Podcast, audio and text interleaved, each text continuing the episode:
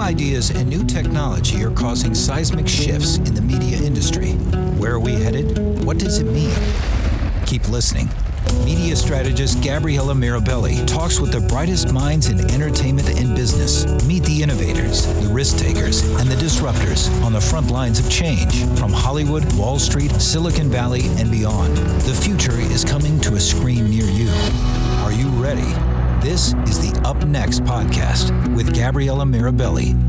Welcome to Up Next. I'm your host, Gabriella Mirabelli. My guest today is Bjorn Thorleifsson. He's the head of research and insights at Amp Sound Branding, a WPP company.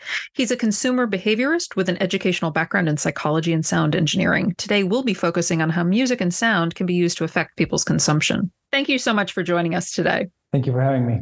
In marketing, we often talk about the importance of video. And because people often discover things on social media, marketers are told that they need to make their videos work without sound because a lot of scrolling happens without the sound turned on. So, given this, why is it important for marketers and brands to still think about sound and sonic branding? Well, we have five senses, and sensory marketing is becoming more and more important thanks to technology such as smart speakers, and of course like things like tiktok where it's very much a sound on platform. Mm-hmm. And what we're seeing is brands are starting to think more about sound in a holistic way not just campaign driven but think about how they can create brand equity through the use of sound. Whether that is to evoke trust with your payment sound or if it is to engage customers in a emotional way. And sound is unique in the way of it can really affect us in an emotional level much quicker than, for example, visuals. It's That's like a highway to our emotions. That's really interesting. Are there cross cultural universals in that? For instance, if you hear strings, does it always evoke the same thing in people? Is that a, a culture blind way to, to affect Yeah. People? So a lot of musicologists have looked at the impact of music and how it affects different cultures. And what was in the 50s, 60s, and 70s described as a Western music has now become so universal that what was in the 50s described as Western music could now be, say, worldwide music, and it is impacting us in the same way. So, music and the way it's used, if it's not very culturally specific, it should affect us in the same way. Are sonic branding and sound separate things? I mean, it sounds like yes, they are. Like you, the way you you think about sound, there is a range of ways you should think about sound. How would you define sonic branding? Well, sonic branding is helping companies and brands use music and sound in the most beneficial way to them. Meaning that with your eyes closed, you know what brand you're dealing with. Of course, this takes time because building those memory structures isn't instant. Like you can see a logo and you read and you know, okay, this is the brand, but it takes a little bit longer time to build those memory structures for sound. But because of that, it also has a way of being kind of subliminal. So before you know it uh, consciously, you already know the brand subconsciously. When I think of successful sonic branding, I think of entertainment branding. I worked in that space, so that could be why the old HBO static, or for American audiences, the da-dung sound that was associated with Law and Order. In fact, when I had an agency, we built a whole campaign around that sound. What we did is we the talent didn't know what was we said we're going to play something we want you to react and we played the sound and we got wonderful authentic reactions like what is that what does it mean and and built this whole campaign spot around it but other than McDonald's I have a hard time thinking just sitting here of consumer brands that have similar sound association. Can you share some current examples? I'm sure they're out there. I just they aren't coming into my mind right now. That's that subliminal piece, probably. So, what would be some in your work that you would say these are some successful sonic brands? Well, I'm not going to sing for you, but uh, I could whistle. No, for example, Old Spice. Oh, right. Okay. Uh, the Old Spice Sonic logo has become a viral thing on TikTok, where people have started incorporated in a fun way in their own videos. Mm. And if a sonic branding strategy is done well and it's ownable, you can, for the brand, you can still share it with the community. And before you know it, the users of TikTok or Instagram or whatever platform will rise up next will become sonic branding ambassadors to an extent. So that doesn't delete it, I, I, or not delete. I mean, did dilute is what I meant to say.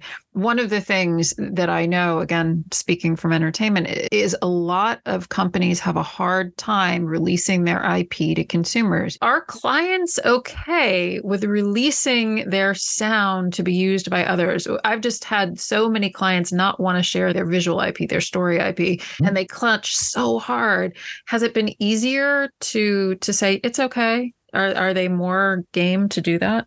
Yes, I think because music can create a sense of community. Oh, so, right. So, okay. for, for example, since we started working with our client, their YouTube channel has been bombarded with who is this track? Who did that? I need more than these 30 seconds, etc., etc. Like really engaging. But of course, they came to that video not because of the music. They came to it because they nice. like our client. That is so cool. And they're delivering something that is so easy for the brand to deliver to their consumers or fanboys. Another example is MasterCard. They released an album. So you can find the priceless album on, on Spotify because they have the copyright and they own it. They can share it with artists. It doesn't necessarily just have to be the consumers themselves, but they, rather than piggyback on pop culture in terms of licensed music, they can be a part of it. And MasterCard, they collaborated with a pop duo called Domino Saints from Puerto Rico. And they created a track which was then released on the radio in men's reach number one in seven Latin countries. Then it became part of the, it was the theme song for the Copa America Femenina in football.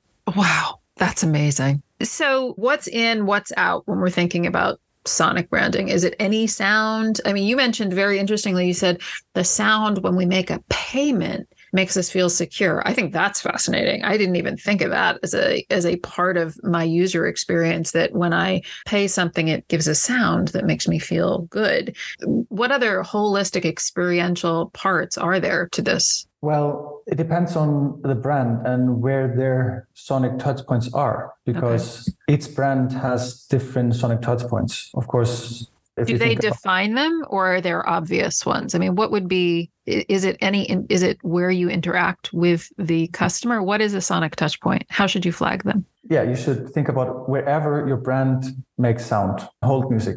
That is often a very overlooked part of sonic branding because there's nothing more irritating than being on hold and most people are calling a hotline because they're already irritated by someone. Like mm. are they going to call you because they're so happy with your service and give you a high five? Probably not. What they are going to be doing is they already have a complaint and then if you have the same 30 second loop going over and over again it will actually make you think that you're on hold longer than you really are. If you're thinking about hold music because you have a background in psychology and sound engineering is there a time frame it should like the loop should be never shorter than? Basically now also with capabilities of ai music you could even have a never looping music. Oh. There are possibilities that you can have it so that of course you're gonna have stops in the middle where it's telling you you're number five in line and then some time passes and you're number four but the music can be almost continuous.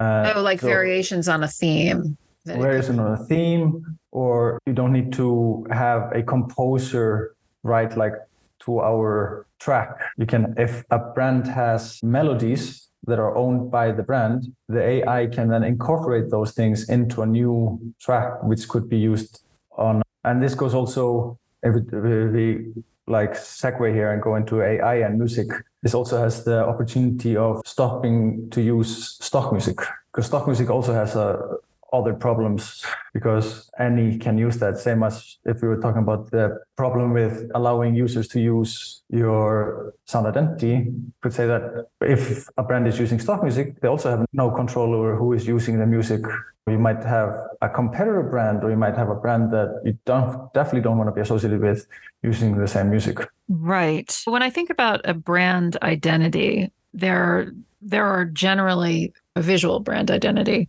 There are component parts which a lot of people are familiar with. So mm-hmm. it sounds what would go what would be in a sonic identity. And if i'm the marketer and i'm present i'm either reviewing a bid from a vendor or i'm presenting it up the chain to leadership how do i talk about some of these things? What are the component parts and how do i explain how they work together? What is the i mean i guess that's a huge question but i guess let's first start with what what's in what if you were pitching a basic sonic identity what should be included? Well i would take a step back and talk to them about James Bond. And now you might be asking, what has James Bond to do with sonic branding? James Bond is maybe the best example of a flexible sonic identity that happened to be created almost randomly. In, in terms of that, it was never meant to be a sonic identity, but has throughout history become a sonic identity.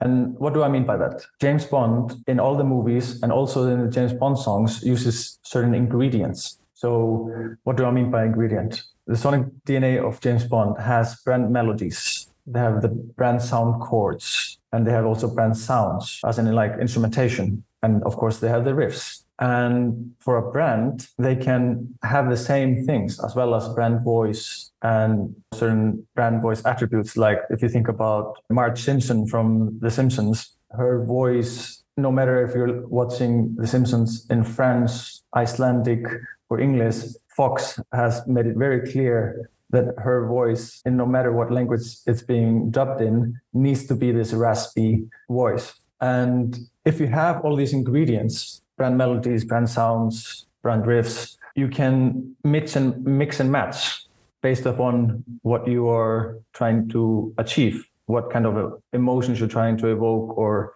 if it's a UX UI sound, this is a sound logo.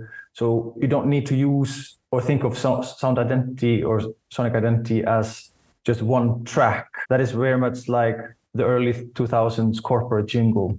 Or mm. if you mm. go back in the 90s, it was all about having a sonic logo. A sonic mm. identity needs to be more holistic and more flexible to fit all the modern touch points, touch points that are growing by year by year. But it's still ownable.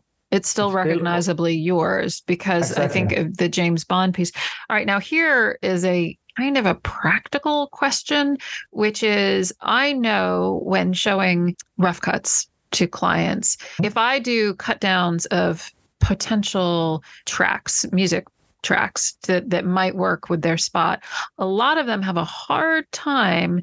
They can't imagine up to the whole thing. So I need to put some picture against that track so they understand how it all works together for them to pick because they they don't necessarily understand they can't make that leap unless they have it made somewhat concrete. So if you are in marketing and you're you've bought in, you agree, you understand that it's these underlying riffs and things that you recombine, you still how you sell it up to leadership do you have to you have to give examples or is there ways you speak about it? If somebody doesn't understand music will they understand melody? Will they understand these things? What have you found in your practice? Well people tend to love music and we all have our preferences. But what we do here at amp where i work is that we try to take the subjectivity out of it so we do a lot of market research. We have AI tools that are capable of distinguishing different emotions from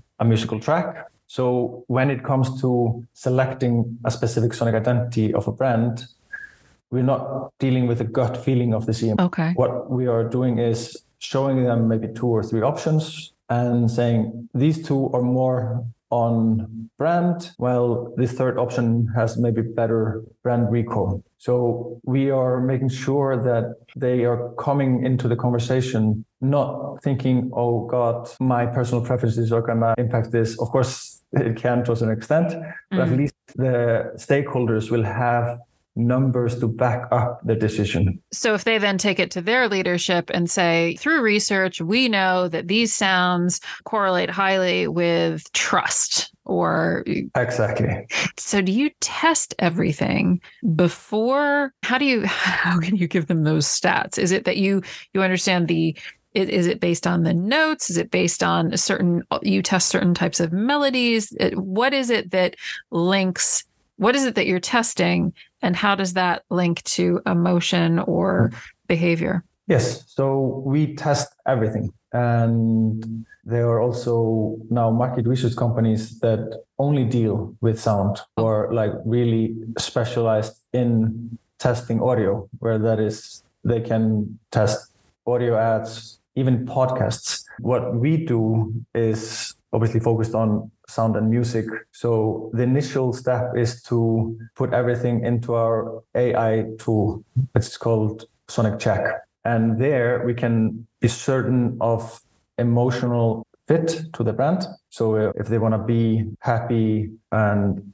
energizing, we can see, okay, these two tracks are on uh, brand and maybe one is not. Then we can go back to our composers and say, this is not scoring really well. Can you make some adjustments? I Once see. we have done that, then we do market research with people mm. to make sure that what the AI is indicating is actually correct. Because AI, as any technology, needs to be taken with a grain of salt. Our tool has been taught on hundreds and thousands of musical tracks, which mm. were analyzed by people in terms of what emotions they evoke. But then we've also gotten a data set of commercials and music to see how it is engaging over time. So we can see that, get an estimate from the AI before we take it to the people. And then, of course, before we take it to the CMOs or so whatever stakeholders. One of the, well, I've got two questions and they're not entirely related. So I'll do one and then the other. The first is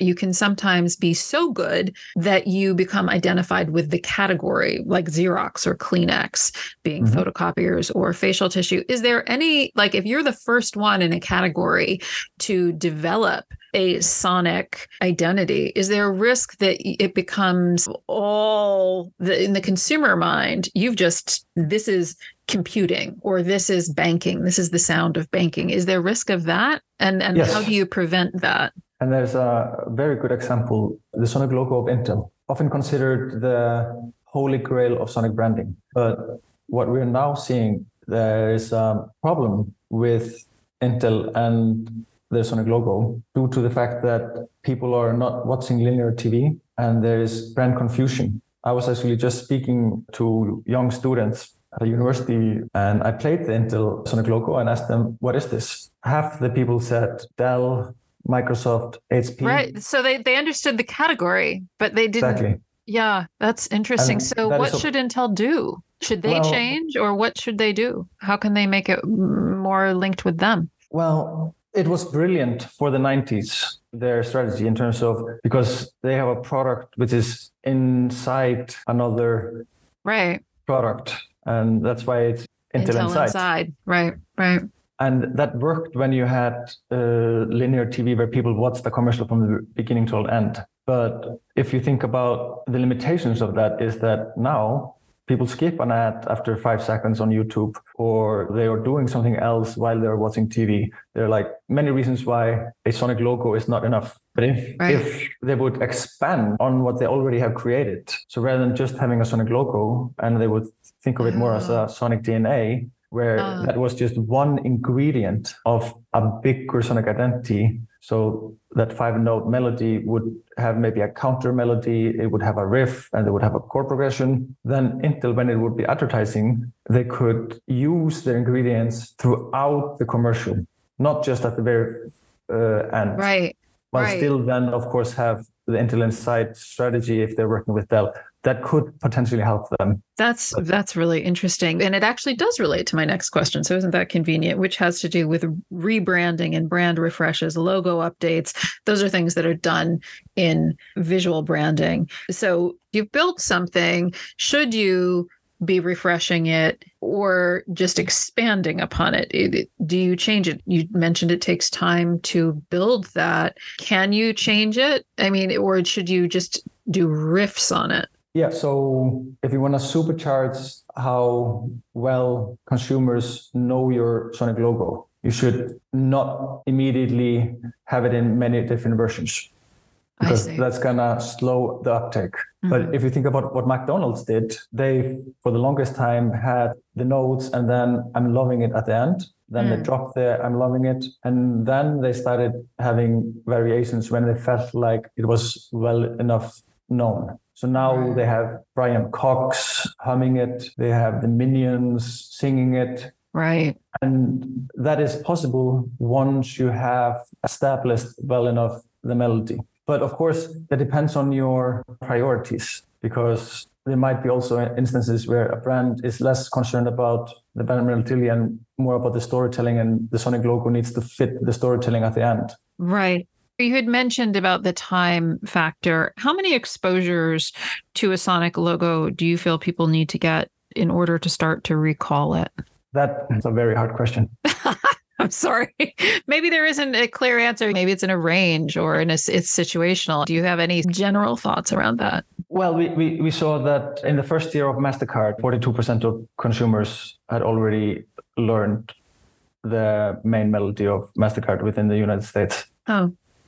42% is pretty good in within one year. But of course, McDonald's is probably known by 90% or actually probably 100 but that is through time right. so depending on your marketing budget and what kind of campaigns you're doing you need to think about how you are putting your sonic identity out there so right and, and also in terms of how you talk about it with leadership if you're doing this investment you're hiring a firm to do this it's a slower burn but is it more durable doing these sound based things it is very durable i mean we think about Old Spice, you know, that was made in the 80s. Mm. Burger King is bringing back a jingle from the 70s. There are a few instances of where brands have brought something back after decades and it's because music is so easily ingrained in people's memories that you can slowly think that you're losing something but then you, if you bring it back people are like oh that beautiful jingle. I often is that about, is that nostalgia is that also a trigger into the the psychology of nostalgia with that or is it separate? It, it has but of course then you can start creating new memories with new consumers like younger right. generations Right. And that's why you need to also have a flexible identity then that can be changed to a genre. Like if it was an old jingle from the 70s, like Burger King, like maybe that's not going to resonate with a Gen Z. Mm. But it needs to be flexible enough that it can be changed into whatever genre there is. And we talk about this longevity of Sonic branding. I often think about my own childhood. So I grew up in Iceland, and the first Icelandic rap I was exposed to was actually from a commercial. This mm. advertisement was an old man calling a taxi and he rapped the number.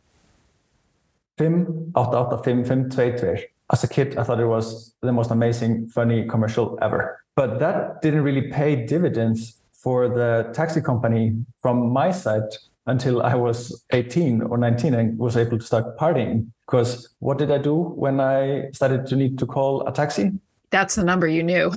Maybe I was a little bit tipsy. And of course, I had to just rap the number. Right, right. Oh, that's interesting. So, so 10 years later, it was paying dividends. As long as they're still in business, it works for sure. Exactly. So let's say, speaking of a taxi company, a small brand, I have a limited budget. Where should I start? Well, that depends on in what sector you are. For example, if you're in a tech sector, you should think about UX UI sounds. Slack now uses their standard notification sound as their Sonic logo. And before before you know it, you, they might become so big that it becomes synonymous with not just the brand, but product, productivity. Apple uses their UX UI sounds in all their commercials because they don't have a Sonic logo. And not every brand needs a Sonic logo or or like a music track.